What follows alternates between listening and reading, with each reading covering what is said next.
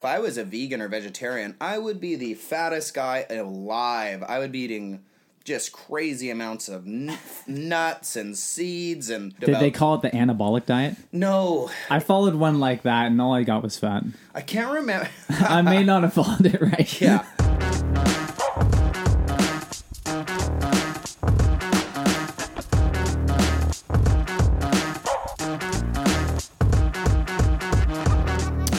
It's been a long time. We are back to what has been historically called the Ballistic Strength Radio Podcast, but who knows? Maybe that'll evolve over time here because I haven't done an episode in a while, and I don't know. I feel like maybe I've lost my focus. Uh, so maybe we'll just have to change it to the Shits and Giggles podcast or something.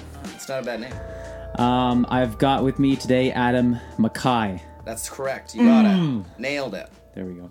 Uh, and uh, we did a episode uh, fairly recent in terms of the, the the episode listing, but not so recent to go in actual chronological time. Um, and we talked about your bodybuilding background, and we talked a little bit about coaching and, and a bunch of stuff like that. And today we're pretty much just gonna shoot the breeze. totally open to that. I mean, there's no shortage of things to talk about, especially right now. You know, it's May 31st, 2020. You know, we're kind of at the tail end of this COVID thing that's been going on and pandemic wor- globally. So, Has it? aff- Do you feel like it's affected you much? well, I mean, as, As a individual? self-employed personal trainer, um, definitely for sure. As as far as you know, working in a commercial space and those facilities shutting down, and also you know with the clients that I work with online, losing access to the gym facilities wherever they may be training. There's been a huge impact for sure. Also, previously beforehand, I think this is probably quite common for a lot of personal trainers, coaches, and entrepreneurs. But I was getting really caught up in the I'm going to say yes to everything, which resulted in me working, you know, these seven seven day weeks, you know, upwards of you know sixty to eighty hours per week, hmm. And there was no sign of that stopping. And in all honesty, I was looking for more. Like where where can I where can I do more? So my work life balance was very skewed um, and this whole pandemic has really given me a chance to kind of like sit back and be like, okay, what's important to me moving forward, and that kind of a thing. So, As I mean, it has for everyone, I'm sure. as for sure. I mean, like for yourself as well. I mean, how has it affected you? Not at all. Well, I mean, you're. I mean, Solly, you've got a, a five or six, five She's month, five month old now. five month old um, baby, so probably well well, timed for you. Uh, probably the big difference work wise for us is that you definitely actively seek out places to pick up uh, hours, and um, you're for the most part a subcontracted trainer. I guess we might I would say. say that's fifty percent. The, the other fifty percent is the you know guiding people through. Like it doesn't matter where they're training, but just Okay. guiding a person through development. Yeah. and they can execute that wherever they may be. But Okay, so fifty percent very much independent, and then fifty percent kind of staking your claim. Maybe we'll say at other uh, establishments and that sort of thing. Sure, Um, whereas me, I really don't actively seek out too much uh, work outside of the home. I've, I've, I'm a pretty laid back dude in general, probably to my detriment. But uh, I have been very comfortable just doing my thing here, at least for the last several years. Um, that has changed slightly and, and will change as of June 8th, potentially. Um, but yeah, for me, I mean, my I, I didn't really work uh, per se a lot of hours. I mean, I will do programming and stuff behind the scenes, and that will take time, obviously. But hours of actual training and teaching and stuff like that, very minimal. So yes, initially when we had to shut everything down, that all stopped. Um, but then I I'm a very I'm the kind of guy who, whenever I see one door close, I look for the next door to open. And I was right on top of the online thing, and I'm like, I'm going to make this online thing happen. I'm going to figure out exactly what I need. And it might have been a week or two, and I was, bam, fully online streaming. that's awesome. Yeah. Yeah, for sure. Because it's also an interesting thing too when you think about, you know, for us as coaches and personal trainers, you know, it's our goal to develop a person, you know, get someone stronger, you know, weight loss, whatever the ki- whatever the person's goal is, it's it's helping them to get there. And then it's what's the best instrument what can we do to get a person from a to b? And yes personal training's awesome but there's a lot of downsides to it if that's all you've got in your toolbox. Mm-hmm. if personal training's all you got it's very tough for a lot of people one to meet your scheduling demands because it's not like you're this person who's free all day every day and mm-hmm. some people have some very complex schedules so all of that. There's the financial piece where personal training is very ex- can be very expensive for the average person and if mm-hmm. you want to see this person 3 or 4 times per week not everyone's able to budget for that. There's a tons of reasons why it's tough if that's all you're utilizing where the great thing, I really hate the term online coach. I don't know why I've got this negative stigma attached to to that. Honestly, I have the same thing attached to the word fitness. Um, just don't really like those Well- terms, but I mean, do you think it has something to do with the? Um, I don't want to say the fact, but uh, there's such a huge contingent of really poor online coaches who take advantage of that online space and pretty much use their Instagram fame, so to speak, if I'll just throw a term out there, to then solicit clients, air quotes, um, so that they can then make money off of them. Sure, and I do a hundred percent. But it's one of those things where I don't like self identify or, or I don't like to identify myself as an online coach because of that negative stigma, because of a lot of what's out there. And that's not to say that there aren't good online coaches. Obviously, there are. I've been a customer and I've used services from online coaches. It's just something weird in my own head about it. But- and it's and it's it's a challenging thing to actually execute the whole online code. There are obviously drawbacks. For sure, for sure. I mean, in a perfect world, that nice balance between both, where you you're providing the online services, you know, that structured programming, that accountability through check-ins. You know, you're communicating back and forth with the client, and you know, a lot of the times, if you can get together periodically, whether that's once a month, but once in a while, where you actually get together and you work on quality movements, and you get that person, you know, squatting better, improving their mechanics is a huge asset. But again, I think that is a luxury where online is more cost effective for the person and overall you're you're providing that whole the whole picture, you know, the, the with the programming you can talk about nutrition if your client is as a person that wants to do that and so I really think that what you're doing is great. It's fantastic. As far oh the online thing. For moving that way and Well, but I will say that obviously when I did move online, there were only so many people who were willing to also make that leap with me. Um, so even though I started working at uh, comparable hours, my pay cut took like a 75% drop. So, um, but as a strength coach or and someone who is very invested in the individuals, um, you could look at that on paper and say, well, what's the point?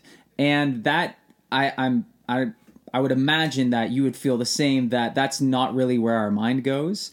That we always know what the point is, and the point is um, having this sense of purpose and giving other people a sense of purpose to start from a point A and move to a point B, and have that sense of accomplishment uh, that you get by going through that process.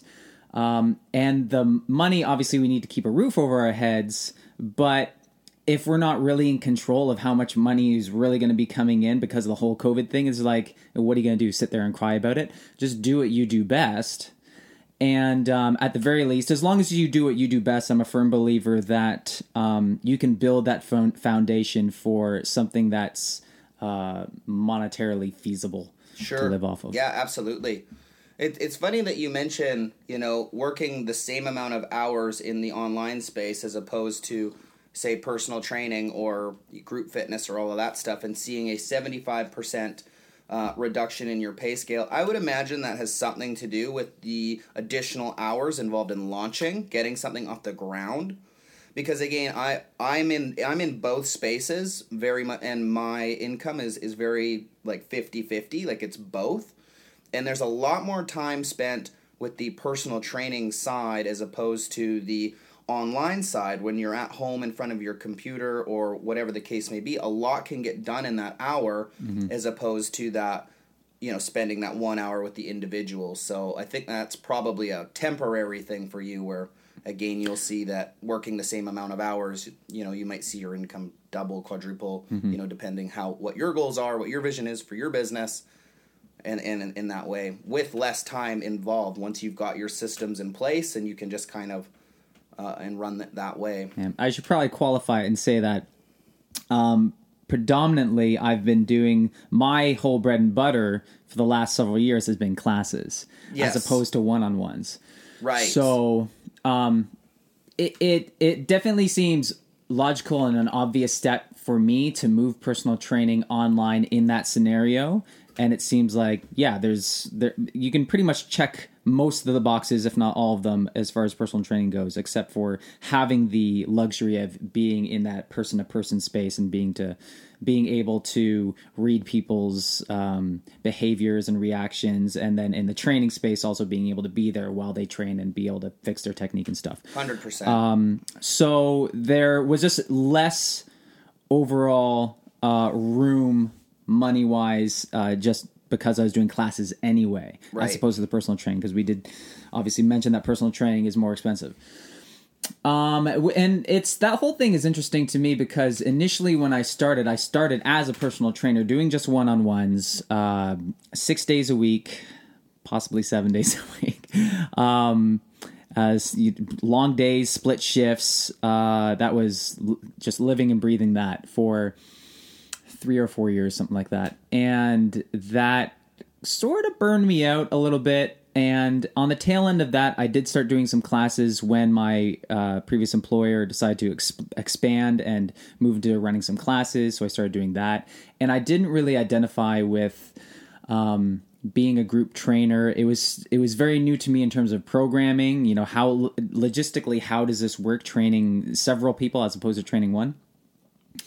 So, but now, just out of necessity, after I moved here, um, obviously, all my, I wasn't doing any online training at that point, so I didn't carry any clients with me, um, and uh, I ha- I've had a f- like a handful of personal cra- personal training clients here and there, but for the most part, it's always been group training since I've been here.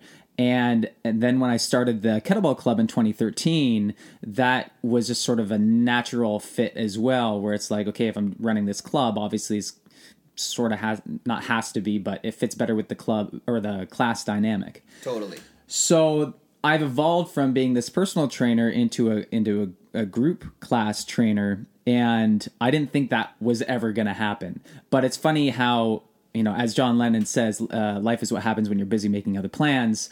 I had this idea of what I was, this idea of this identity that I had, and what I was good at, but uh, life creates this necessity for you to adapt and evolve. Agreed. Yeah. Yeah, absolutely. It brings up an interesting point too. Just trying to add some value for you know people who are listening because I think this conversation might be. Although I'm very interested, I'm sure you're very interested, and other coaches that are listening might also be interested.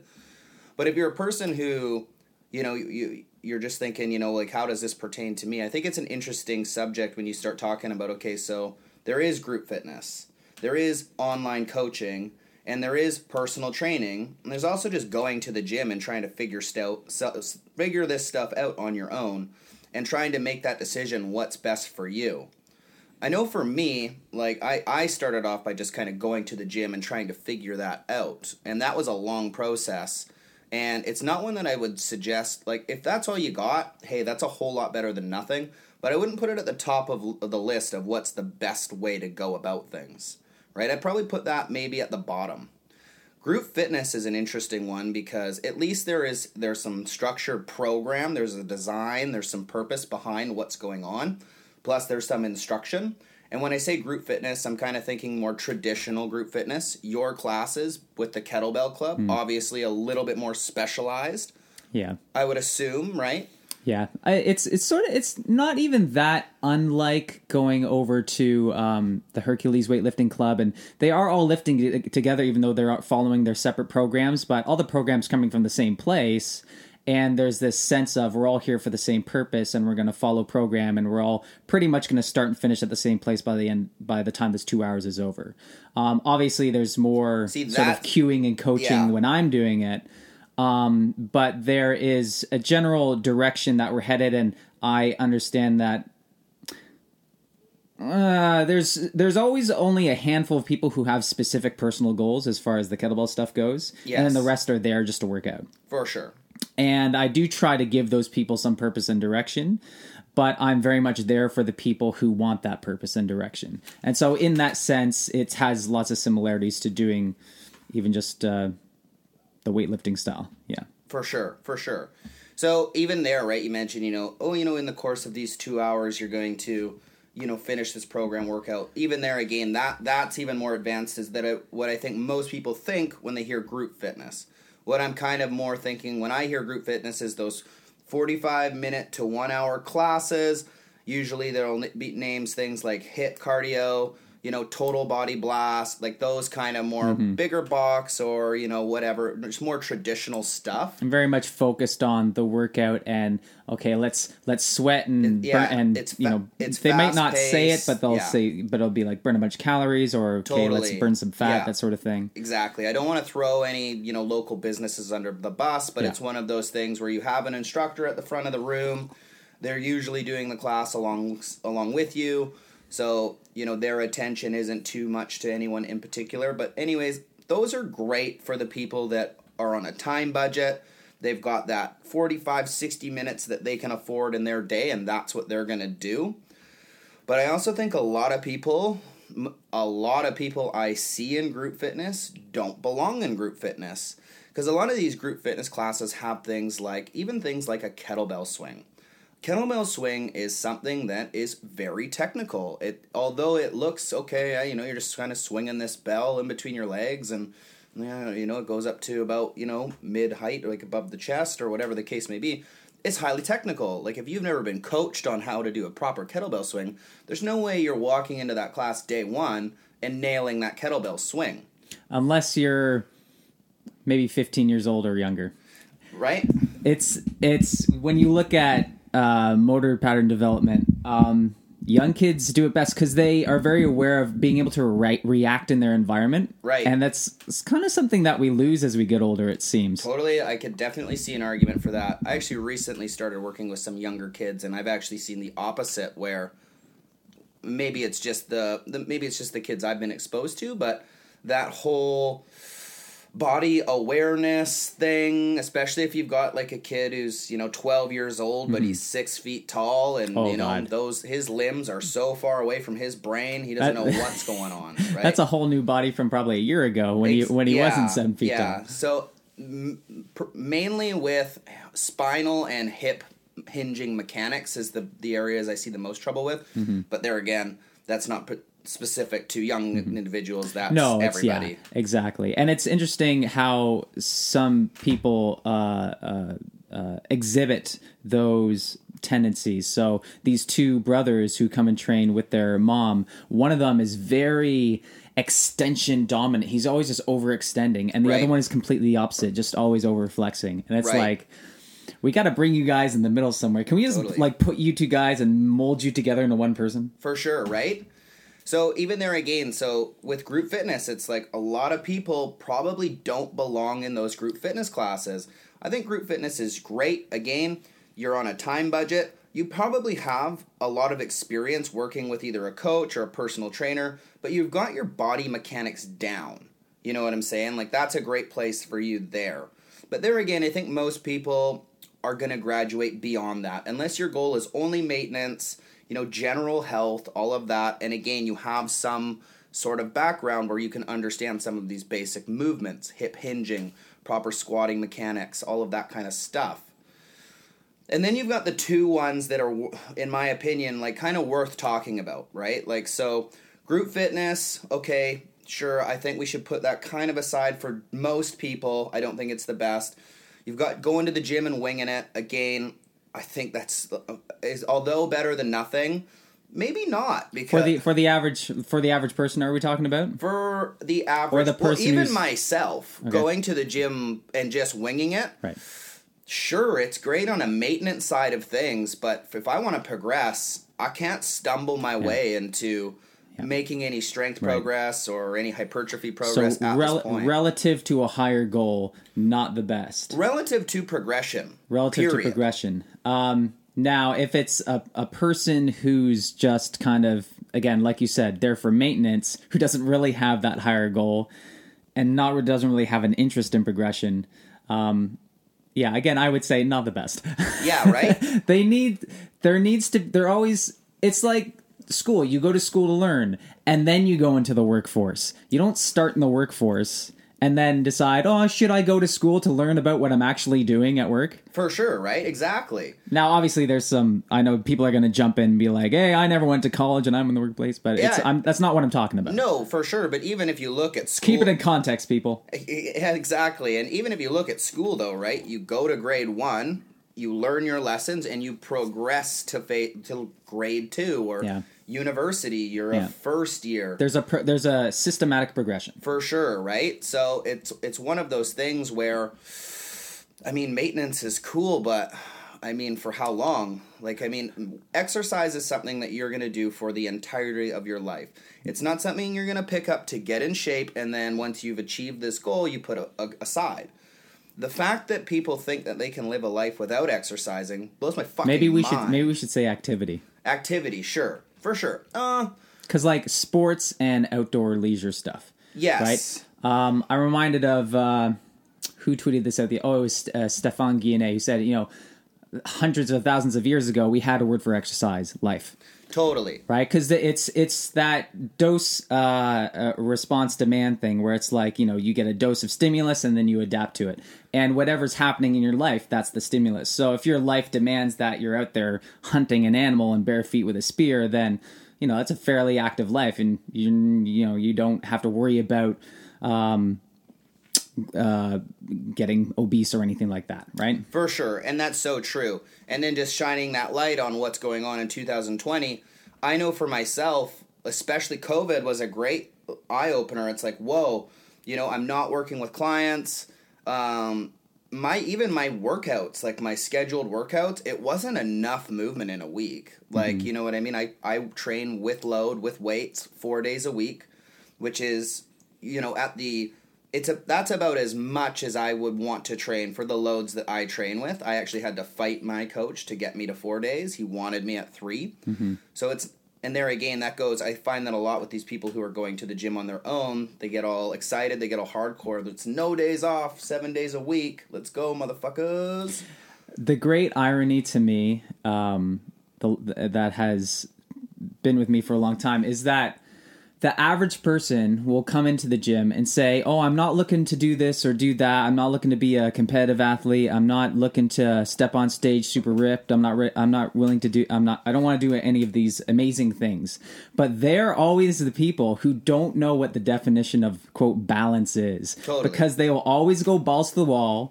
They they don't understand that big uh, performance requires big recovery. Yeah, So yeah, it's uh it's that's yeah, that's just always been a funny thing to me. And uh, but it's definitely something that I'm always learning about every day. The whole overtraining and recovery aspect, and it's always something that I'm very conscious with, with conscious of with my clients, um, especially the ones who. It seems when you read about things like overtraining and when we're just talking about good periodiz- periodization and and overall workload and volume and stuff like that, that it always seems like the, the, the books and the and the articles on overtraining or periodization are always referring to the the uh, quote athletes. So the ones who want to train a lot but maybe don't know how to balance that out with their regular life. Whereas for me at least, the majority of the people that I work with are the people who don't want to push a lot but under recover if that makes sense. Yeah. And I was thinking about this last night because I've been reading through uh, this sports psych book and I just finished a chapter on overtraining and it, it, it does seem like that is the difference because I was like I used to always say, you know, all you guys are athletes. If you're coming into the gym, you're an athlete because you're here, we're working out, I'm teaching you concepts, and you're going to follow principles and progressions.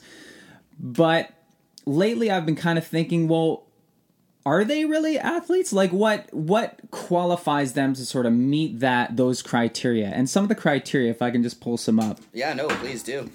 uh, that So were in this what, book what are we? What do we got here in your hands here, Sully? uh, this is the sports psych handbook by shane murphy it's uh, published by human kinetics How did you Um, get this in your hands? What what what made you want to? I'm always on the lookout for books like this, uh, either at Value Village or the book sales and stuff like that. This one's from 2005. Um, but I'm especially interested in sports psychology, um, and I have for a while, but uh, definitely that is growing even still. My my interest in that, but there was a few criteria that they were talking about here for athletes. Let me see if I can just pull it up. Yeah, well, you're gandering through that. Um, maybe I'll just mention there we've got. Uh, I recently found a new coach, one of the best strength coaches in the world that I knew you would know and be well versed Oh, in his right, yeah. teachings. Allow me to butcher his name. That's Pavel Tatsulin. Uh, I believe it's Satsulin. I, I believe, Satsulin? you, yeah, you have to start with the of, S. of Strong First, and man, I'm loving what he's all about. so know, you he's a- stopped eating chicken, though, right? I did not. I think I increased. I almost, I, I almost went on the, it's a weak bird. I almost went on the warrior diet that he's doing, where you, not that he's a proponent of the warrior diet, but you, I don't know if you know this, but at least for a period of time, he was only eating one meal a day, Oh, okay. and he claims that he's an enemy of nutrition, um, which I, I love. I, I love how focused he is on strength and not a lot of the rest of us. I find that a lot of coaches, and I'm guilty of this myself, but we're trying to be experts in all these different fields, whether you know nutrition expert, um, strength expert, conditioning expert, all of these different things, which are so different. Like yes, synergistically they work well together, but it's it's you're it's you'd be hard pressed to say that you are an elite expert in three of these very compl- complicated modalities at once. And at the very least, it would take a lifetime to do. Totally. right? You'd have to spend a significant amount of years, maybe in school learning about some academic stuff, and then in life putting some stuff in practice, and then even evolving beyond that and sort of reflecting on all of that and, and how that's going to change you moving forward. Totally. Yeah. Were you able to find the information you're looking for there? Yeah, so um, let me read the uh, introductory little uh, blurb here. Um, by studying peak performers, we begin to appreciate their balanced skills, attributes, and perspective. Charles Garfield, a noted performance expert, identified six attributes which relate to both competition and cooperation. These are two concepts that uh, they say are uh, inherently uh, necessary to g- uh, successful athletes. Um, so these six attributes that are common in people achieving excellence. Number one is a sense of mission. So that's basically that purpose thing that we've talked about. For sure. Uh, the second one is tremendous work ethic. This is the desire to be action oriented. Number three is use of resources. So peak performers invest in their health, development, and recovery. So that to me is like, okay, what are the things that you're actively doing outside of the training session itself? Are you thinking about your recovery? Are you thinking about your nutrition? Are you thinking about uh, maybe watching video review and and trying to hone your skills? And can you read that third one again? Not the entirety, but so I'm just trying to lock that down. So Use of resources. use of resources. Got it. Yeah. Because I do have many clients who will come in and they do their thing and they leave and they forget about.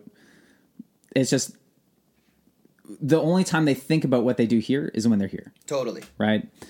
Um, number four, a strong preparation ethic. Superior preparation enables top performers to appreciate the big picture and be more creative, open, and focused under pressure. So, so far we've got sense of mission, tremendous work ethic, use of resources, preparation ethic. Number five is a love of challenge and change. Enjoying challenge is a huge attribute. Looking forward to the process of succeeding rather than fearing failure. I love that. That's totally something that I'm I very much live by. Is uh, dramatically more effective and helpful to others as well.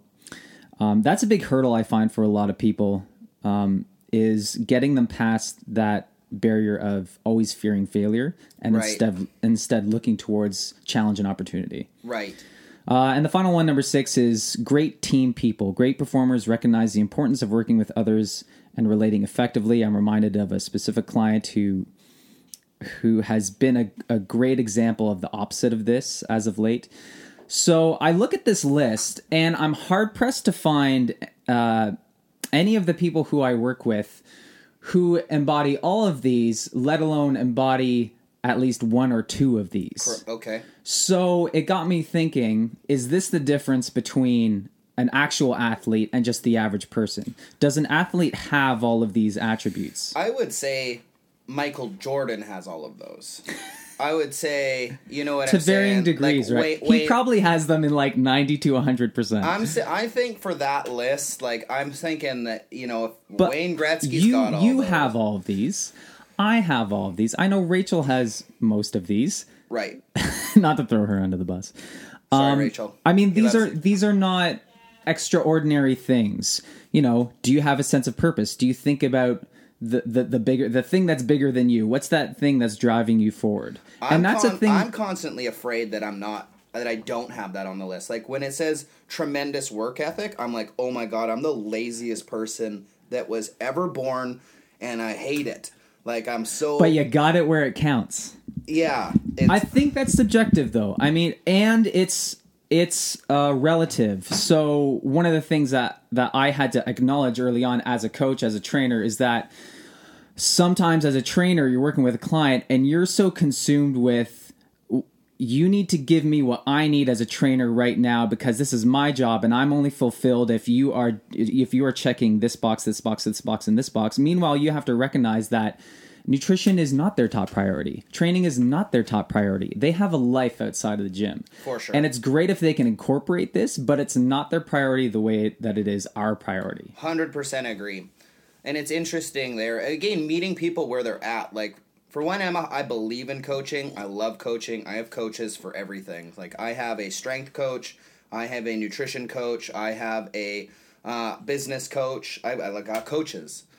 Um, my my nutrition coach, I have a lot of respect for. He is a very smart man. He has done a lot in his for himself and for his clients when I started working with him, I don't know if he had too much faith in me or, or thought I was, um, I don't know, just just thought I was better than I turned. I don't want to say. I think we always hope for this as coaches. It's like, I hope you're going to do everything to the T. Yeah. So I'm going to program as though that's the case. totally right, and and that's an interesting one, right? So I get my mode, my you know he's awesome. I, I can kind I got a couple different ways I can approach it. You know he delivers that meal plan, and I can follow that. Here it is. This will work. No thinking required. Eat what's on here, and you're good. Or you know here's some more macro calories, fiber goals. You can go about whichever way you want. And I go and it's just like this was so perfect but so far away from my covid lifestyle of just being lazy. And I found out about skip the dish worst thing I ever did. The app's terrible delete it if you got it. It's a life ruiner. And uh, that I couldn't just flip. I shouldn't say I couldn't. I didn't. I didn't flip a switch mm-hmm. from what I was doing to this. They were those two things were just too far apart, mm-hmm. and so again, no slight on my coach. He, I think he did the right thing, but it would have been probably a little bit more successful if we took a. You know, I was pretty open with a hey man, like What I'm- was I'm your, what was your goal during this? Weight loss. So, Particular- okay. So for me, I was peaking for a powerlifting meet for March 22nd. Okay. COVID hit. We had our shutdowns mid March, which was about one week to the day before my powerlifting meet. So that that got scrapped. I had peaked for it. That ended up being probably an okay thing because in peaking for that meet, I started to kind of get some shoulder stuff, and I probably would have went to that meet, went YOLO, and who knows what would have happened. I could have mm-hmm. Could have messed myself up. So silver lining there, but you know, in in pursuing strength at all costs, which with no real concern on where I fit into weight class, um, I, I put on some body fat. You know, I also put about hundred pounds on my squat, ninety pounds on my deadlift, sixty pounds on my bench press. So I got strong in about in a nine month period of time. I I made huge strength gains, but with that came body fat, and now I'm at a point where okay, if I keep pursuing strength, you know, I'm gonna I, I'm gonna get to an unhealthy body fat level. Like right now, I'm okay, but I'm uncomfortably big. Um, so it's time to dial. Don't you hate that? Yeah, for And, sure, and it's and you have a um, you grew up heavier as well. totally. So there's always that mindset, right? Whenever you look in the mirror, you always see the fat kid. Oh, for sure. Yeah, like I'm the same. I'm sweating right now. I'm wearing a sweater. I'm not taking this video off. And you know, it's it's it's it's June tomorrow, and it's like again, it's it's hard it's hard to imagine like, oh, I'm gonna be at the beach in the river swimming around with no shirt on. It's like, oh man, like I'm supposed to be this coach, personal trainer, champion bodybuilder, all of that thing, Yeah. and I feel like I have this image that I need to live up to, but and you know and then it's like hey like yeah i've got this like extra you know 30 40 pounds and it's i am it's hard for me to show up to the world and and and be vulnerable with that and Yes. and to accept that maybe everyone will be okay with that like it's like i feel like i have this image to live up to that, that's challenging and those are my own barriers and walls that i've built Mm-hmm. right but uh, it's quite interesting Yeah. Um, has the power now? Are you? A, when when was? Are you still powerlifting right now? Um, I am pers- like so. I've hired my powerlifting coach back. Okay. Uh, when COVID hit, I took a temporary break from that. Um, but I did hire him back again, almost out of necessity. Like, hey, like I'm kind of getting depressed. Like, I want some goal. Like, maybe I shouldn't say depressed because I don't want to throw that term around lightly for those people that do actually suffer from depression. Right. I just wasn't feeling like a winner.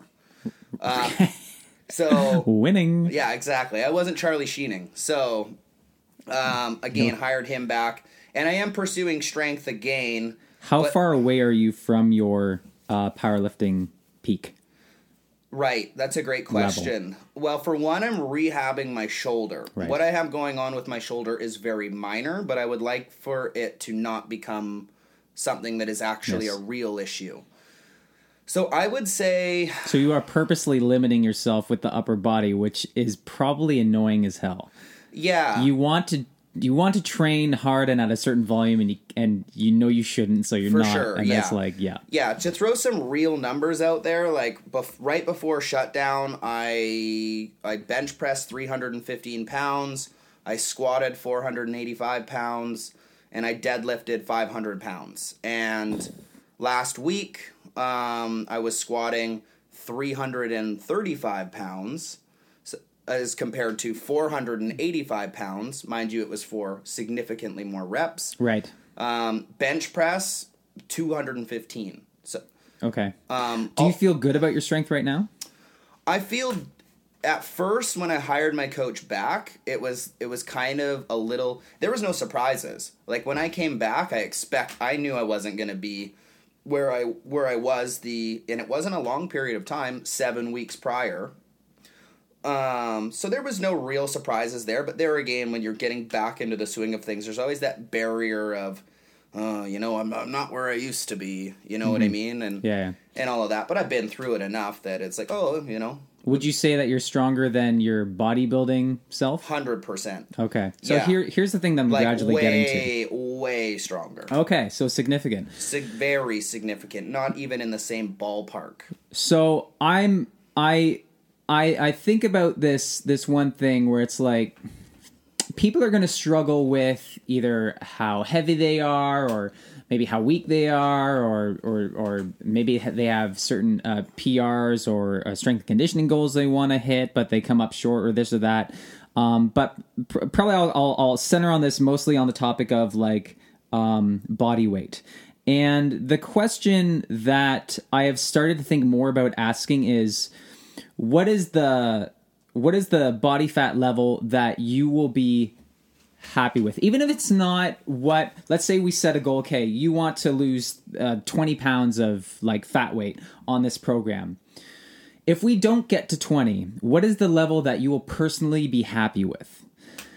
And the the deeper question from that is with you right now you're you're heavier than you want to be but is that attenuated somewhat by how much stronger you are for sure. In my case specifically, it's it's uh there's two ways to look at it. Y- yes, again, I'm a big habits and behaviors over results guy. It's like sure you got goals, you got to uh, you want to lose 15 pounds, you want to squat 500 pounds, whatever the case may or um sorry, those things. And then but then there's the habits and behaviors that get you there. And I always tell my clients, you know, results are fickle, especially when it when pertains to fat loss for women. Um, women are very different in the in the sense you have to take their menstrual cycle into consideration. So you almost have to track on a monthly basis as opposed to a weekly basis. And, and there's some stuff that goes on there. But if we can focus on improving your habits and behaviors, the results are inevitably going to be there. So Are you telling me that you can't get something from nothing? I guess so. Who who would have thought, right? But if we focus on the results, that can be defeating, especially if you're you're doing these weekly weigh-ins and you feel like you you worked so hard, but you're actually up a pound on the scale.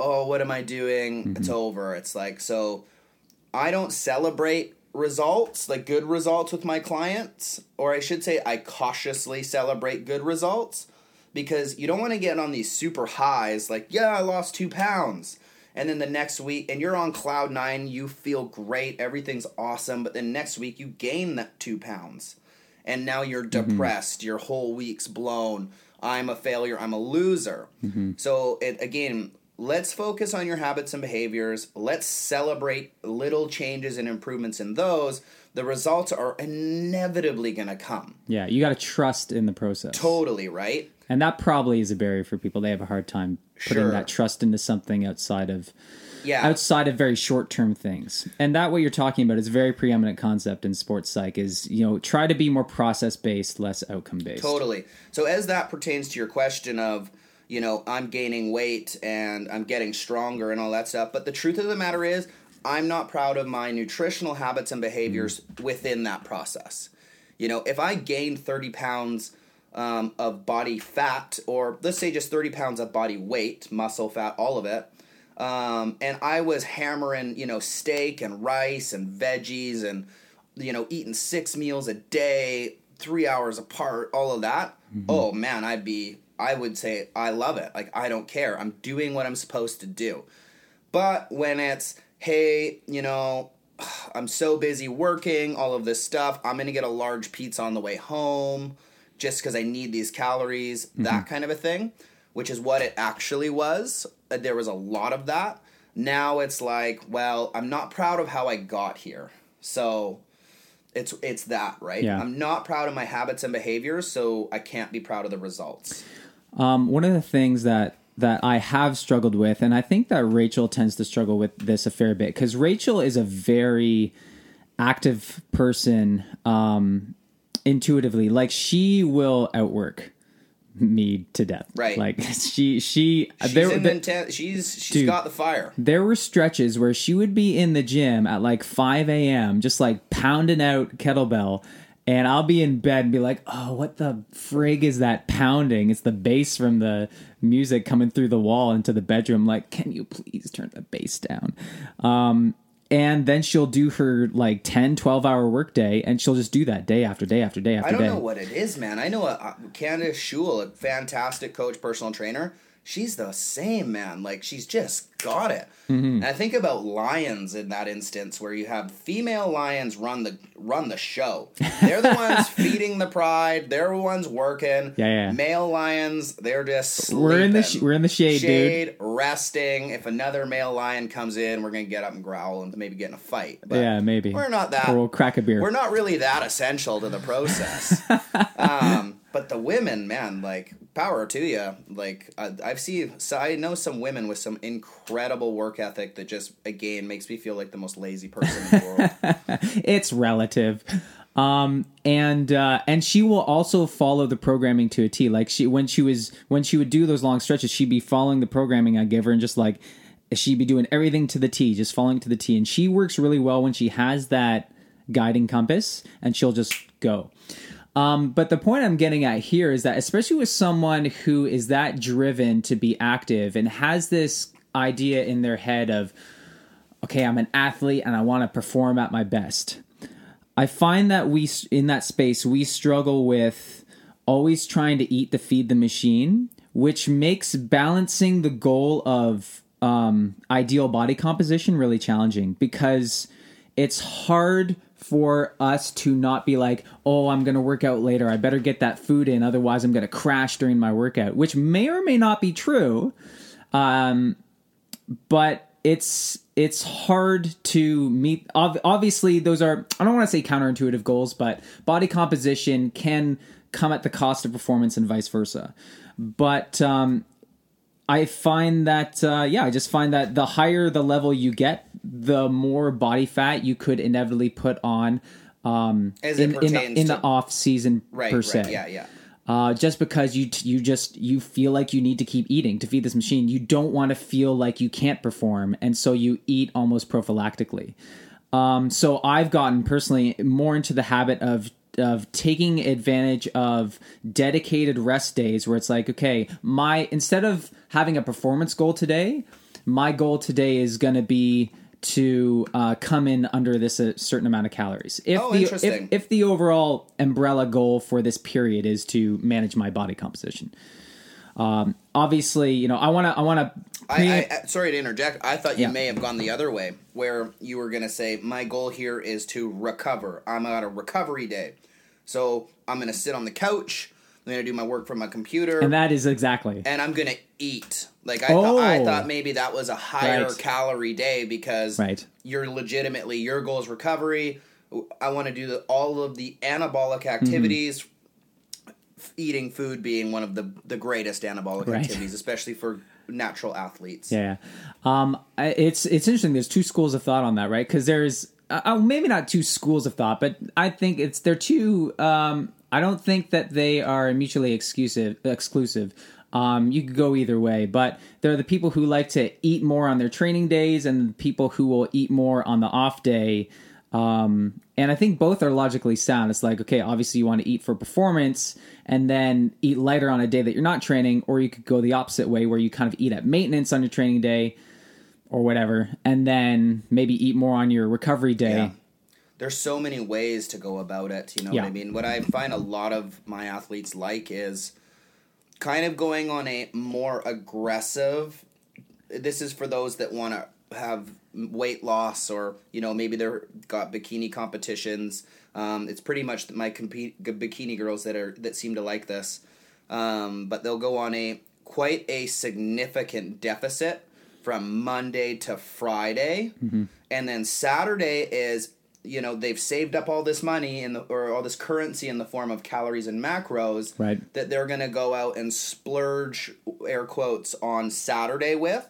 So, and we're not talking out of control, but we might see what once was 125 grams of carbs jump all the way up to 300 grams of carbs on this one day. Mm-hmm. Then Sunday is kind of a tailor back down day where it's higher. You're probably at around maintenance that day. So heavy surplus Saturday, maintenance Sunday, pretty significant deficit Monday to Friday.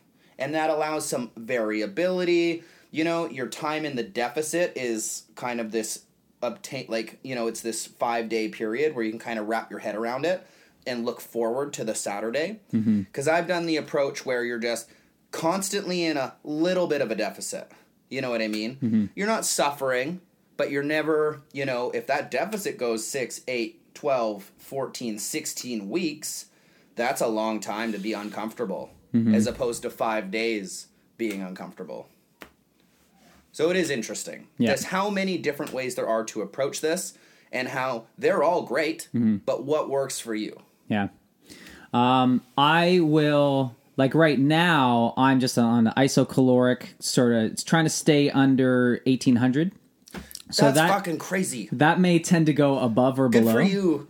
It's it fucking sucks, man. Dude, my coach is trying. My nutrition coach has me at just under two grand, but before I was with him, I was around four. Like, and mm-hmm. so going from four to two, it's like, man, that's uncomfortable. It, it's Yeah. very. That actually really helps me knowing you're around 18 because that yeah. just that that's crazy to me. Um, And I do try to take advantage of days where I'm not hungry. And this is something that I do recommend to um, some of my female clients who have been sort of deep into their, uh, not super deep into their cut, but it's like, you know, if you have a day where you're not hungry, take advantage of that.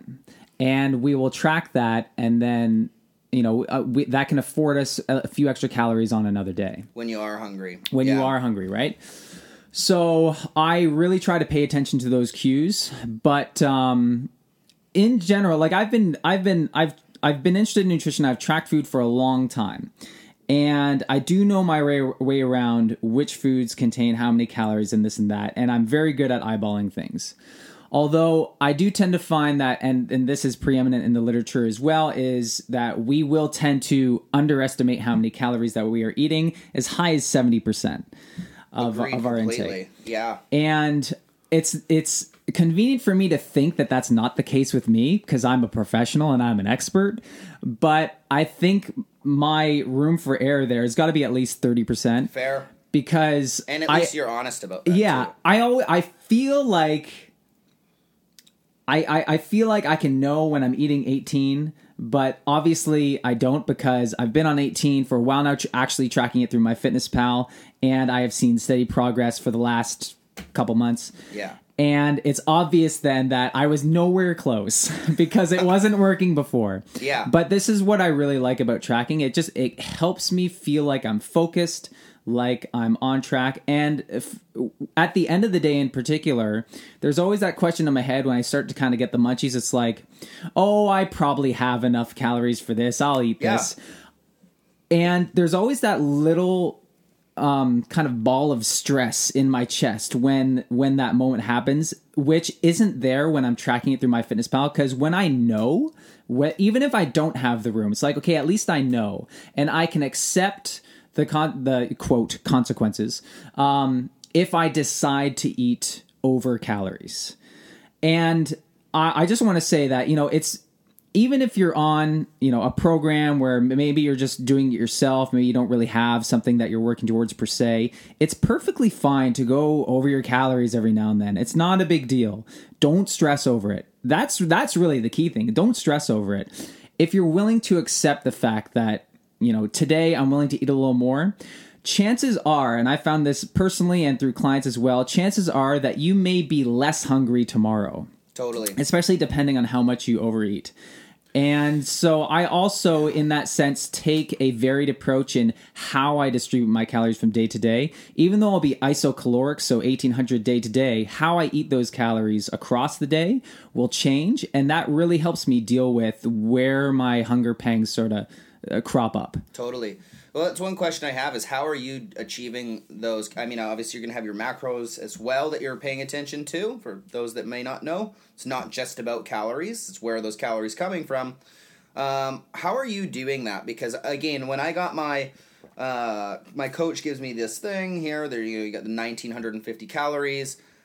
The meal I was coming from a place where I was eating about two or three meals a day, which is non-typical for me. Like previous bodybuilding history, all of that stuff, five, six meals, all of that per day. Uh, so going right into the meal plan wasn't possible for me mentally because I'm a guy that's currently making time to eat two or three times a day. This meal plan has me eating five times a day. I'm not able to make that adjustment with the snap of my fingers. So through tracking, I built my own meal plan based off of his guidelines, and I found, oh man, like two meals and I'm done. Like I'm Okay. like you know what I mean, 2 or three, and I'm hitting those macros. You know, if I want to use this amount of rice, Right. this amount of chicken, this amount of you know butter or whatever the case may be, I'm getting those macros too easily. You know what I mean? So how are you? I'm very curious, just for my own. How many meals are you eating per day to get that? Um. Again, taking a very varied approach. Um, I don't even think I have any prepped meals in the fridge right now. Um, actually, that reminds me, I probably need to do some meal prep today. It's Sunday. meal prep day, guys. It is Sunday. meal prep Sunday. Uh, for me, it's usually Wednesday. Interestingly enough, I tend to do a bit of baking and stuff. Like I'll make some muffins and or something, or I make like this uh, oatmeal bake, yeah. which is really good. See, there's a skill that you have that's hard because it's something that you've built over years of professionalism, and it's it's that self. Uh, why am I struggling with the words? But you're able Did to you go to school? exactly. There you go, man. Appreciate that. it's you are able to kind of just almost wing it and use the skills that you've built up over time that you can make these decisions. You know what I mean? Where someone coming in fresh isn't going to have that experience. They almost hmm. need those more narrow guidelines where there isn't a lot of critical thinking needed. They can just kind of execute. You know what I'm saying? And this is where when I uh, put a lot of stock in seeing what people are already doing, um, meal wise or habit wise, because there are those clients who you take a look at their seven day uh, initial uh, food journal when you start with a client and you're like, you are all over the place. You literally do not eat the same thing from day to day, which is actually very odd because most people are creatures of habit Totally. and they will literally eat the same thing every day. And and again, another one of the great ironies is that people love having the sense of choice, even if they don't use that choice. Uh, people actually are very hesitant to to actually make choices. If you look at the psychology behind that, but they always want, we'll say, the illusion of choice or the illusion of freedom. So uh, when you put someone on a on like a meal plan, they get the sense that they're losing that freedom because now they can't just sort of eat whatever they want. Um, but uh, yeah, so when I start with a client, it's if someone is already eating sort of like a regular, they have a pattern, that's perfect because that's a framework that I can build off. If there's anything that needs to be tweaked per se, um, then we can do that. But for the most part, if that's the if if that's what their meal a strategy is like, then I mostly keep that the same. And maybe if we just need to top something up here or there, or maybe there's a few suggestions we can make. Totally. But when someone literally puts like no thought into what they eat day to day, and you can see that in their food log, that's when you need to do like a complete overhaul, at least in terms of like education. At the very least, it's like, hey, what are you trying to achieve with your with your daily meals and nutrition? They probably their answer will probably be, well, I don't know. Mm-hmm. So we just want to get them thinking more about that. Okay, well, what are your goals? And and you can educate them as to you know uh, carbohydrates, glycogen, protein, this and that, what they're sort of for in the body, and you know when they're important for whatever your goal is. So it's very different from person to person. And for me, I would say just off the cuff, in terms of like what I would normally think of how many meals I would eat in a day would be five, but really it's probably like three and snacks. But I always have an idea when I wake up in the morning of what I sort of want that day. Right. Um, and so I will kind of plan for that in the back of my head, but I will use the food tracker to keep me honest about it. Totally. Yeah. Yeah, for sure. What are you finding? Like uh, for myself, you know, looking at people's nutrition and all of that stuff. For at least with the populations I'm working out, there seems to be almost like one thing that sticks up above all else, and that is people are really under eating protein. Like usually, I'm seeing quite decent amounts of like carbs and fats. People aren't reporting fats too low. Carbs aren't too low. They're not obsessively high in most cases. But one thing that is almost consistent with almost 100% of the females I work with is protein is almost at a scary level of, of low. So these would be athletes, Um, everyone. everyone. Yeah, this is this is this is true to 100% with the athletes i would say it's usually not as bad so, So we talking- general population Are we talking about below 1.2 gram per kilogram body weight? much lower Much lower Yeah, we're like talking- below the RDA. like we're t- we're talking like 30 grams per day i've Fuck. seen like, Like consistently? Yes. I've seen that from day to day, but well yeah i've seen like one individual in particular her highest day was 50 grams her lowest day was 15 grams now how accurate is Uh, your right, tracking all of these other things Yeah. but you know even seeing that it's just like oh wow like how did you even obtain such low levels of protein how did they? you know i don't have it in front of me but she wasn't a vegetarian or anything like that Yeah, yeah, not that there's anything wrong with that but it was quite scary And you know, some people have a natural aversion to obviously the the dominant source of protein in a given omnivore's diet will be from meat. Um, not exclusively, but predominantly. Uh, but there are people, and I have some clients who have an aversion to eating animal products, even though they're not vegetarian per se. The the thought of meat it just kind of turns them off. Totally, which is super trendy right now. Yeah. So um, I I think that's where we can really shine as coaches, where it's like, okay, instead of being the cookie cutter guy where it's like you need to do this thing this way, it's like okay, let's flex our uh, our coach muscles and our nutrition muscles. And be like, okay, how do we solve this problem of not enough protein with without just defaulting to the usual? Oh, you need to eat more chicken breast. yeah, for sure, for sure. And it is an interesting one, like uh, to navigate around, because if you're a person who, well, again, if if you're a vegetarian or vegan or any of these things, I'm I'm probably not the guy to work with as far as let's get your nutrition in order. Probably best working with a registered dietitian, someone with some serious background and knowledge in in creating these these plans, uh, because it can be quite challenging for sure. I, I find you know how do you get these decent amount this decent amount of protein without getting carbs to this like just crazy or, or just even calories in general. Well, that's just it, yeah. right? Yeah, for sure. To again using that number, that one point two grams per kilogram without having carbohydrates, you know, at you know, 500 grams, and then of course calories are this. That's no. a dreamer bulk right there. Right? Yeah, for sure. I always said that if I was a vegan or vegetarian, I would be the fattest guy alive. I would be eating just crazy amounts of n- nuts and seeds and carbs, like just to like try to get like enough protein. What, It'd be a pretty good life, actually. What's the weirdest? Might not be the right word, but what's the most oddball diet approach you've done in the past? You know, uh, not a nothing nuts, nothing too crazy. Again, I've been fairly fortunate with the folks and populations I work with, so I haven't had to deal with any real like. I mean, you personally. Keto. Oh, myself. Yeah. yeah. Oh, I I did. I tried some carb. this is going to be great because you're like, oh, my clients are they've never been weirdos, but I've done all the I've weird done stuff. some weird stuff. Uh, I did I did some carb backloading before, which is kind of where you you're you're almost you're eating very little to no carbohydrates um, except for after your workouts where there's a short window of time where you kind of go carb ham.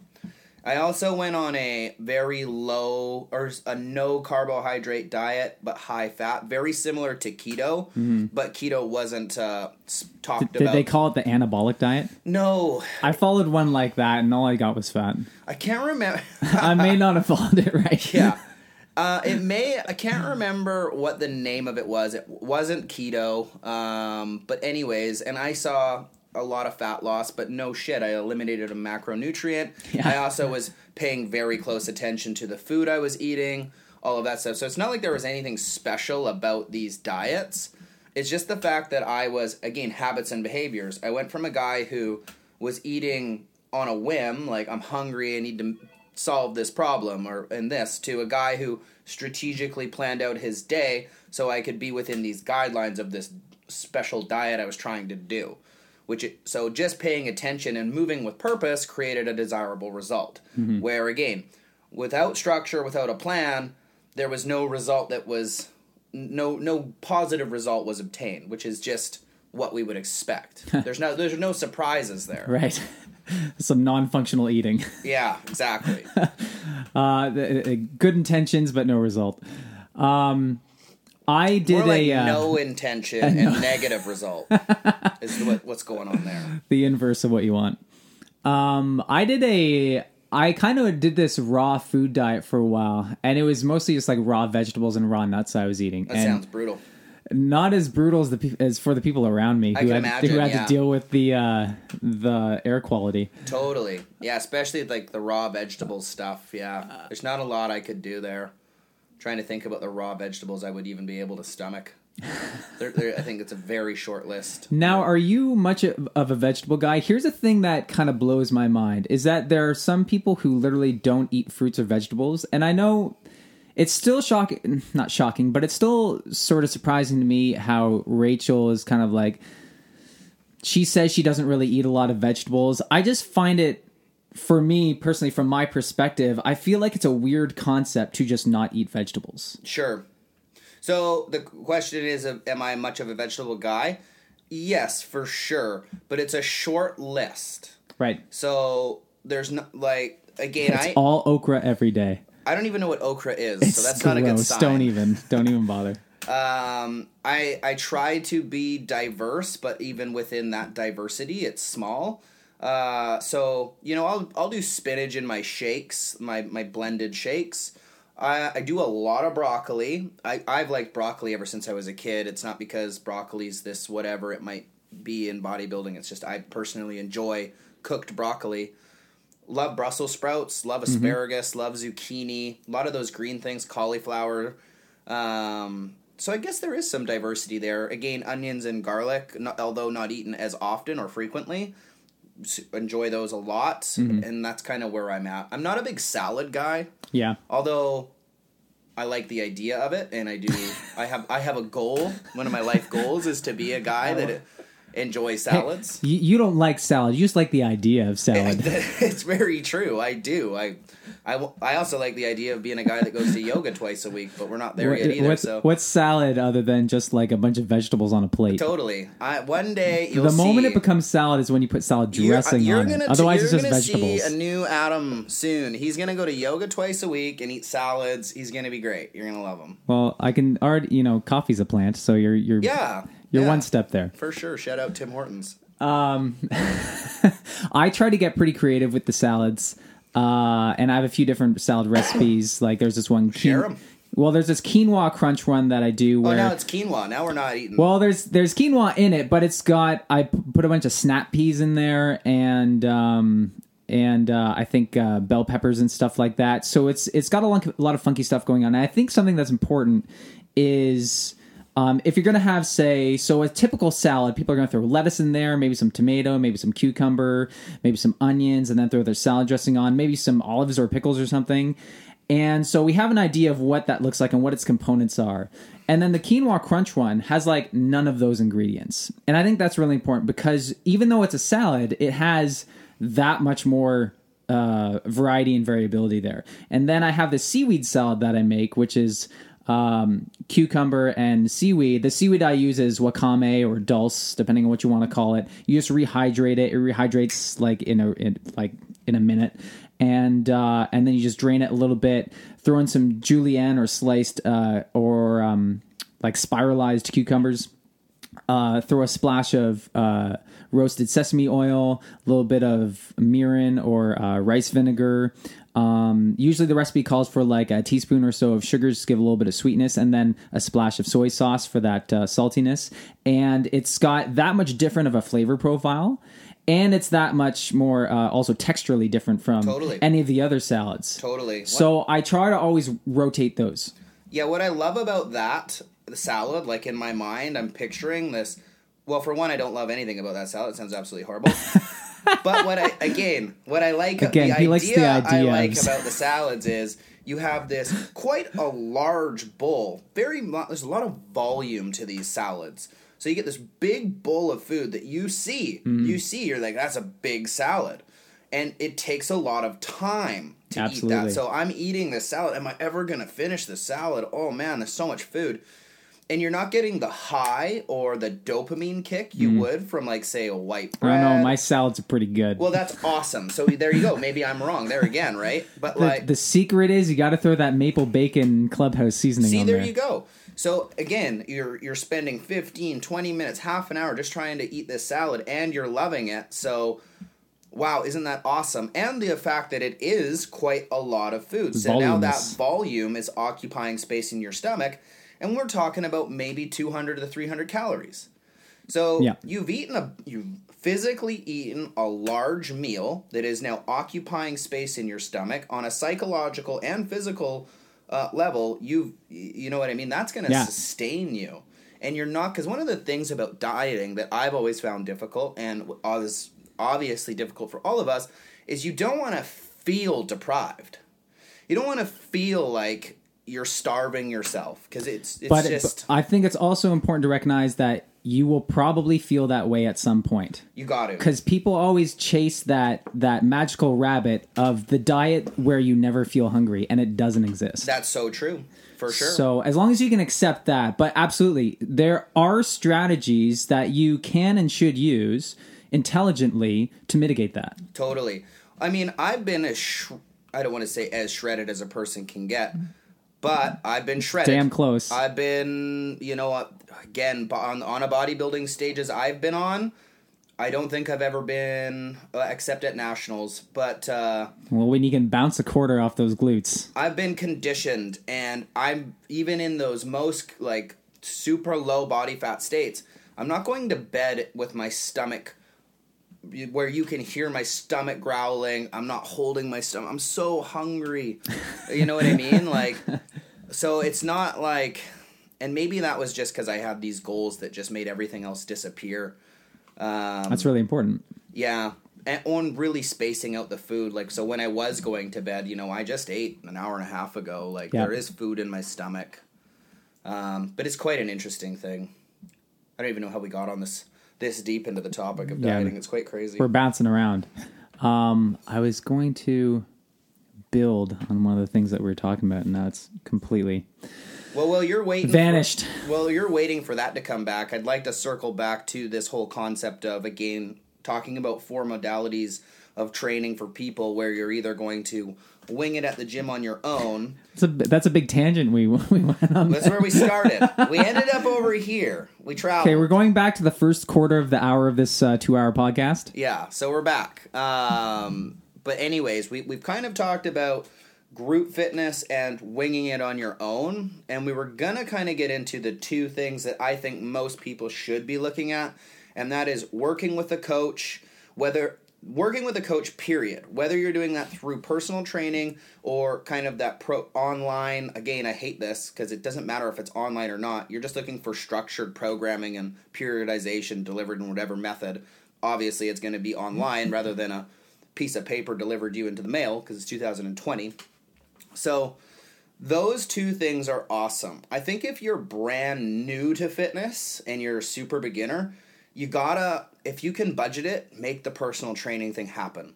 Because again, you can have a program, but if you can't execute that program to at least 75 to 80% of what it was, how it was intended to be executed, it's worthless to you. Mm-hmm. You know what I mean? If you're gonna squat poorly, bet like press poorly, you're probably going to do more harm than good.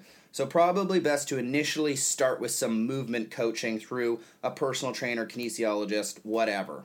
Make sure that, you know, your coach has make sure it's not someone who's just selling you at a big box gym. Try to find out other clients they've worked with, check them out online, get some references. Know who you're working with because it's a big decision.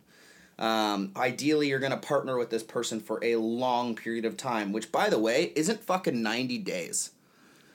It's not a 90 day fix. It's not a three. You actually managed to get 90 days out of people? I get years out of people for sure. For the most part, I mean, maybe maybe I just forget about the short term people. Like maybe I'm really good at just see you later. But yeah, if I'm big on it, like w- six months minimum. Like th- we're talking about changing your body. Yeah, yeah, yeah. that's a slow process, mm-hmm. right? We but, need that but time. Of, but of course, the media would have you think otherwise. oh my god, that's That's a constant battle that we 14 day always come up against. Yeah, two, yeah, ten pounds in ten days. You know, it's crazy. It's crazy. Bowflex, three days a week, twenty minutes. Bowflex body, we got this. One thing I like to uh, tell some people when it needs to be said is that, and you may actually experience this from time to time too. So let's say when there's a period where you're in a, a state of body composition where you you feel better about yourself than you feel right right now, for example, um, and you get a new client coming in and they think that you've looked this way your entire life. It's like, oh, it must come so easy to you and all this bullshit. When they don't understand that there's a person behind the body and that you have a history of dealing with things like body image and stuff like that as well that that I do. But uh, I've certainly had those clients who have who just think that I've always looked a certain way and I've never had to struggle with body weight. I'm losing my train of thought again. So, um those people who I so sometimes what I will say to them uh, when it needs to be said is that because let's say we've been working for with this person for like maybe a month or something like that and it's and you can tell it's not clicking with them because they always want that quick fix and it's not clicking with them that this is a process that is going to you're on a journey and this needs to become part of your lifestyle if you actually care about these things that we're talking about like losing some weight becoming healthier body composition this or that. And so what I'd like to tell them is that, you know, it took me like about four years to go from a BMI of 36 to whatever I am now. Right. So to go to class two obesity to whatever I am now. Like four years of going to the weight room, playing high school sports, getting more into nutrition. And I've never had to deal with, at least to that degree, that kind of um, poor uh, body weight, poor health. I've never had to deal with that ever since then. And that was, you know, I, I made, I finished my major body con- uh, transformation in about like 2004, 2005. It's now 2020.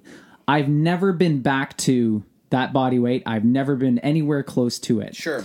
So, but it took me four years to really build that resilient foundation. Yeah. And this person wants to try to achieve that in six months or less, usually less.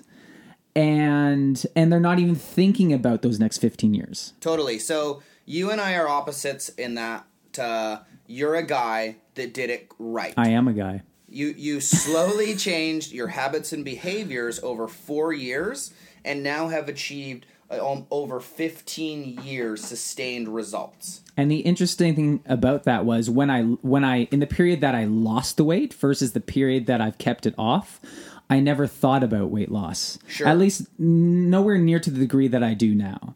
I was thinking about my sports and uh, I was thinking about I was thinking about girls. And so in the sense that was all I really cared about body weight wise Sure. and body image wise. Um, Guys in their twenties. I mean, let's be real here. right? But in the way that people sort of obsess about body weight and body image that we tend to think about, that was not my issue then. I did not Right. obsess about that. I I experienced my uh, my share of teasing and stuff like that, and it bothered me obviously. But I didn't obsess about my body weight or my body image. I was more just really excited about playing football, uh, wrestling, getting better at that through um, getting quicker, getting faster, getting stronger. And like we talked about earlier, that whole, you know, habits and behaviors, those steps that lead you to the outcome rather than the outcome itself. I focused on the process and what I got was the outcome. And I didn't have to worry about that for the next 15 years. Hundred percent. So my experience is very much the opposite. Where, I mean, I'm saying here saying it's not a 90 day fix and yelling into this microphone, and to be quite transparent, for me it was. I did the 90 day program. I lost 50 or sorry 47 pounds in 90 days. Crazy results. Like it was nuts. Um, and within that time again it was the it was all the habits and behaviors it wasn't focusing on the result i changed everything about i went hardcore changed everything about my diet started exercising on this six day a week program again i don't recommend that people do this this was extreme um, and i did achieve these insane 90 day results. But then like uh, like you say you lost the weight and you have sustained that for 15 years.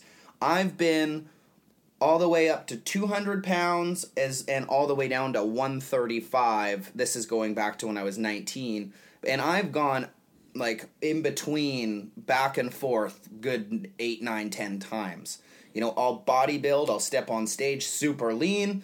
Three months later i'm 40 pounds heavier. So we're mm-hmm. talking major fluctuations.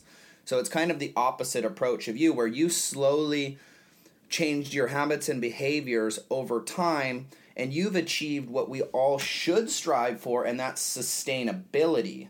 Where i did drastic changes followed more not things not a sustainable plans but quick quick kind of chunked out things like hey we're doing a bodybuilding show here's very strict guidelines that there's hmm. no way you're going to be able to maintain for the rest of your life Yeah.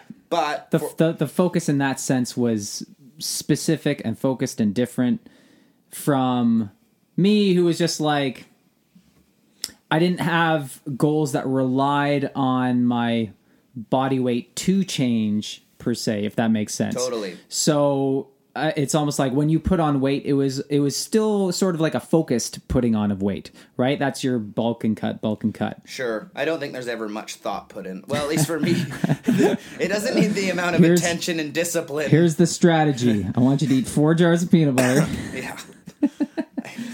exactly right. There's it's not hard. At least I mean there are the guys out there. Trust me, I've worked with. Uh, I know some females out there that struggle with it, and I think there's a couple of males too where oh I just can't put on weight. I just can't put on weight. It's very hard for me to understand that. Like, are you Right. serious? I got no problem putting on weight. to my advantage, I also don't have uh, any sort of physical problems taking it off. Maybe there's a little bit of like psychological difficulties with losing weight for me, but I mean if I if I watch my nutrition and even just eat all my meals from home and make sure I get a little bit of cardio activity throughout the week if even if that's just walking, the weight's coming off. Yeah. quite easily actually. From what I've learned, it seems genetically there are those who can both put weight on and take it off easily. There are those who can put weight on easily but have a harder time taking it off, and then those who have an easy time taking it off but put it on more difficultly. And so there's there can be resistance one way or the other. There can be resistance both ways, or can there there can be no resistance one way or the other. For it sure. seems. And that's well documented between the ectomorphs, mesomorphs, and all, Um, of, all of them. and and even within the individual itself um, even if we're talking just temporally you know one day of overshooting calories even to a significant degree um, often will just re- result in an increased oxidation of those substrates and won't really impact your body weight. You'll just, for some people, when they overeat, their activity or their non exercise activity just kind of jumps right up and they start moving around the house more. They start doing some chores. They start just moving around. And then 100%. and then there's that other group of people who are probably the people who are more predisposed to obesity uh, and things like that, who that doesn't really happen for. And that's something that's been observed where you bump up their calories and they their activity doesn't increase. Right. And what and the consequence of that is because they're not burning off those extra calories, they deposit it, and those are the people who are predisposed to obesity. For sure. It's so interesting seeing that. Uh, again, with with one of my athletes, we had her kind of on the same kind of macros throughout a long period of time. We kind of saw that run its course of positive results. So that's when we switched to a more okay, we're going to drop your calories Monday to Friday, but we are going to give you a spike on the Saturday. Actually, the net macros and calories were the same. Mm-hmm. Now we're just, just delivering them in this different format. And man, it's crazy the positive results. I love Layne Norton. Uh, I think he's great. For those of you who are not familiar with Dr. Layne Norton, there, he's a fantastic powerlifter, bodybuilder, and coach, uh, and also researcher. But he- like he might hear a guy like me say that and say, no, no, no, no, that's not what the research shows. That's not what the science shows. I'm telling you, I'm here doing it. She's eating the same food, and although this might be a temporary thing, man, like we went from no weight loss to delivering the same calories in this new way to now she's lo- losing two pounds a week for mm-hmm. two to, for two consecutive weeks, accumulating in a four pound weight loss at a very small girl, like almost too much, mm-hmm. right? So it is interesting when we have this research that says that, and those of us who work with athletes and coaches, we see weird things happen.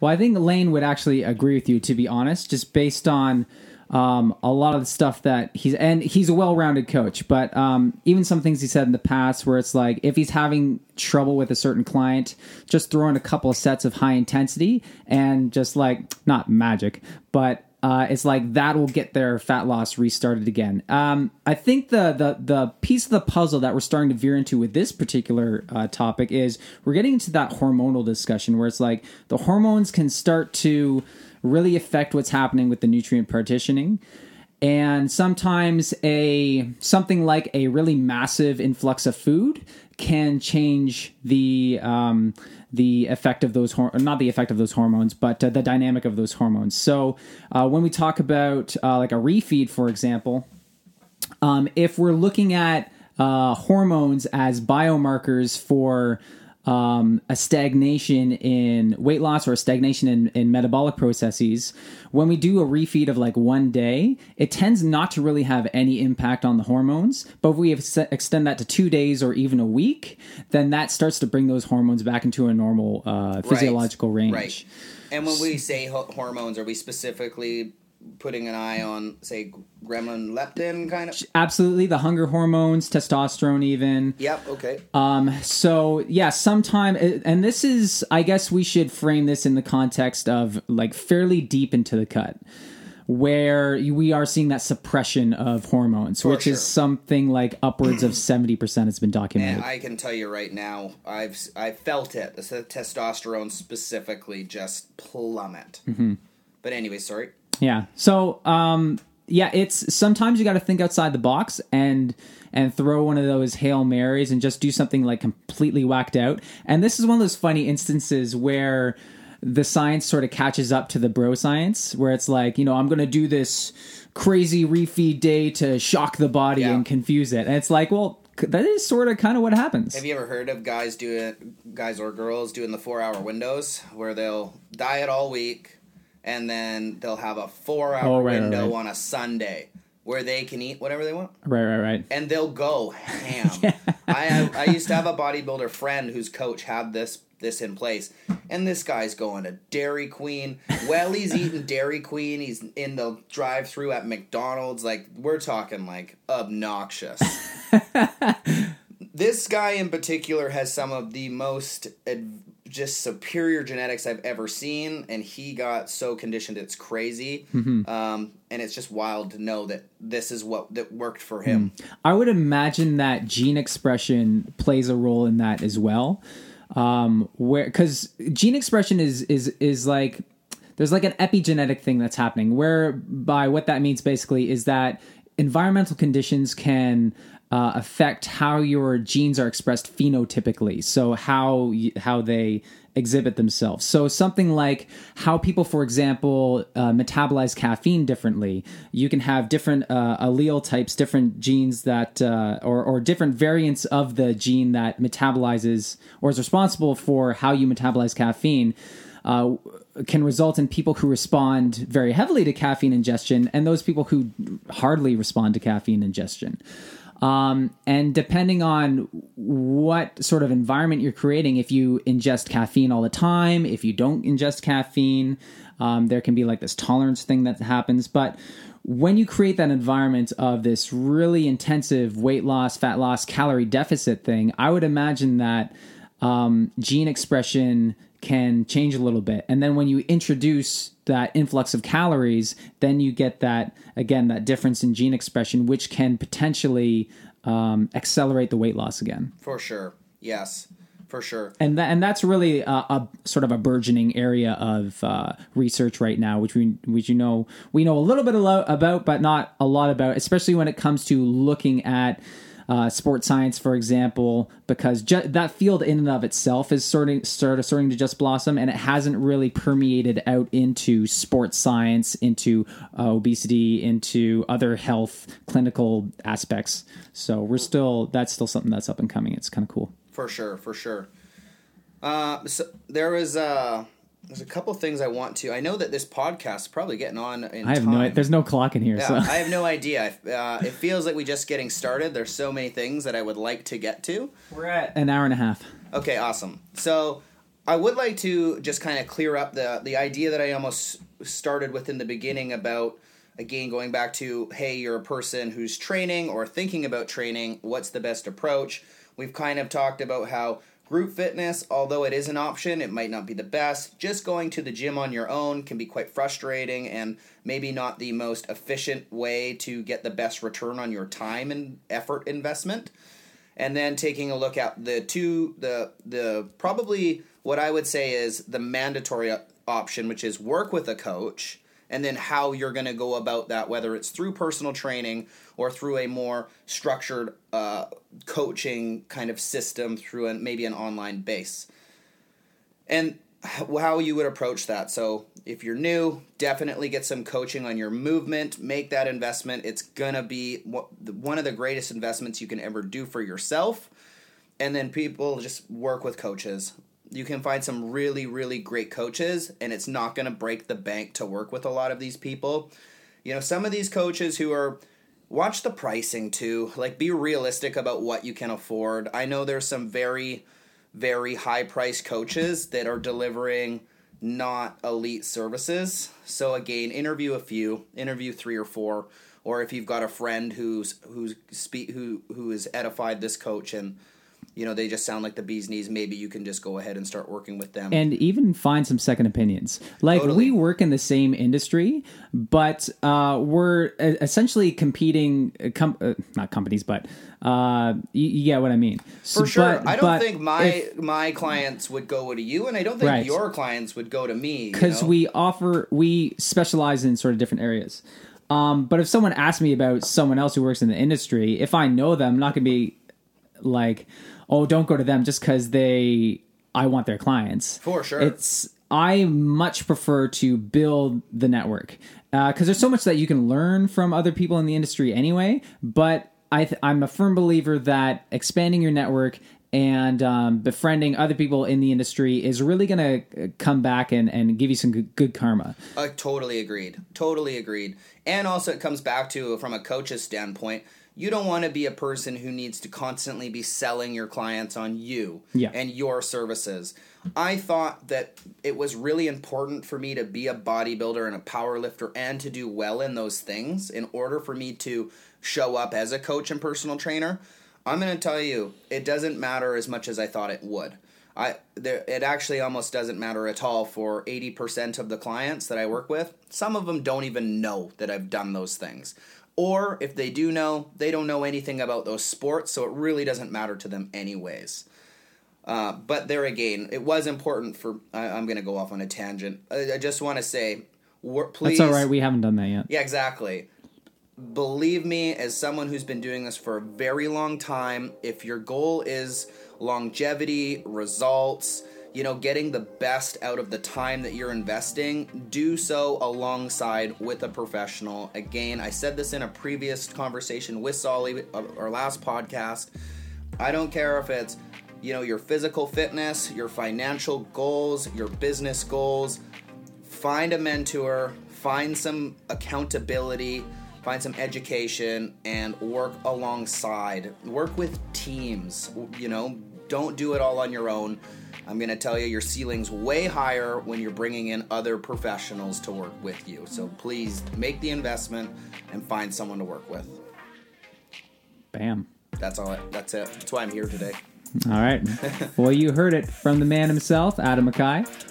And uh, we're going to wrap this one up here, lest we go off on any more tangents and make this a two hour podcast. That sounds good, but we should do another one soon because you've got a lot coming up changing for you in the next week, and I really do want to talk about that. So Okay. maybe we Well- should do another one. Why don't we just plan for Sunday? I'm down. Boom. All right. Thanks, guys. Okay. We'll see you then. Thanks for listening and uh, stay tuned for the next one. Peace. Peace.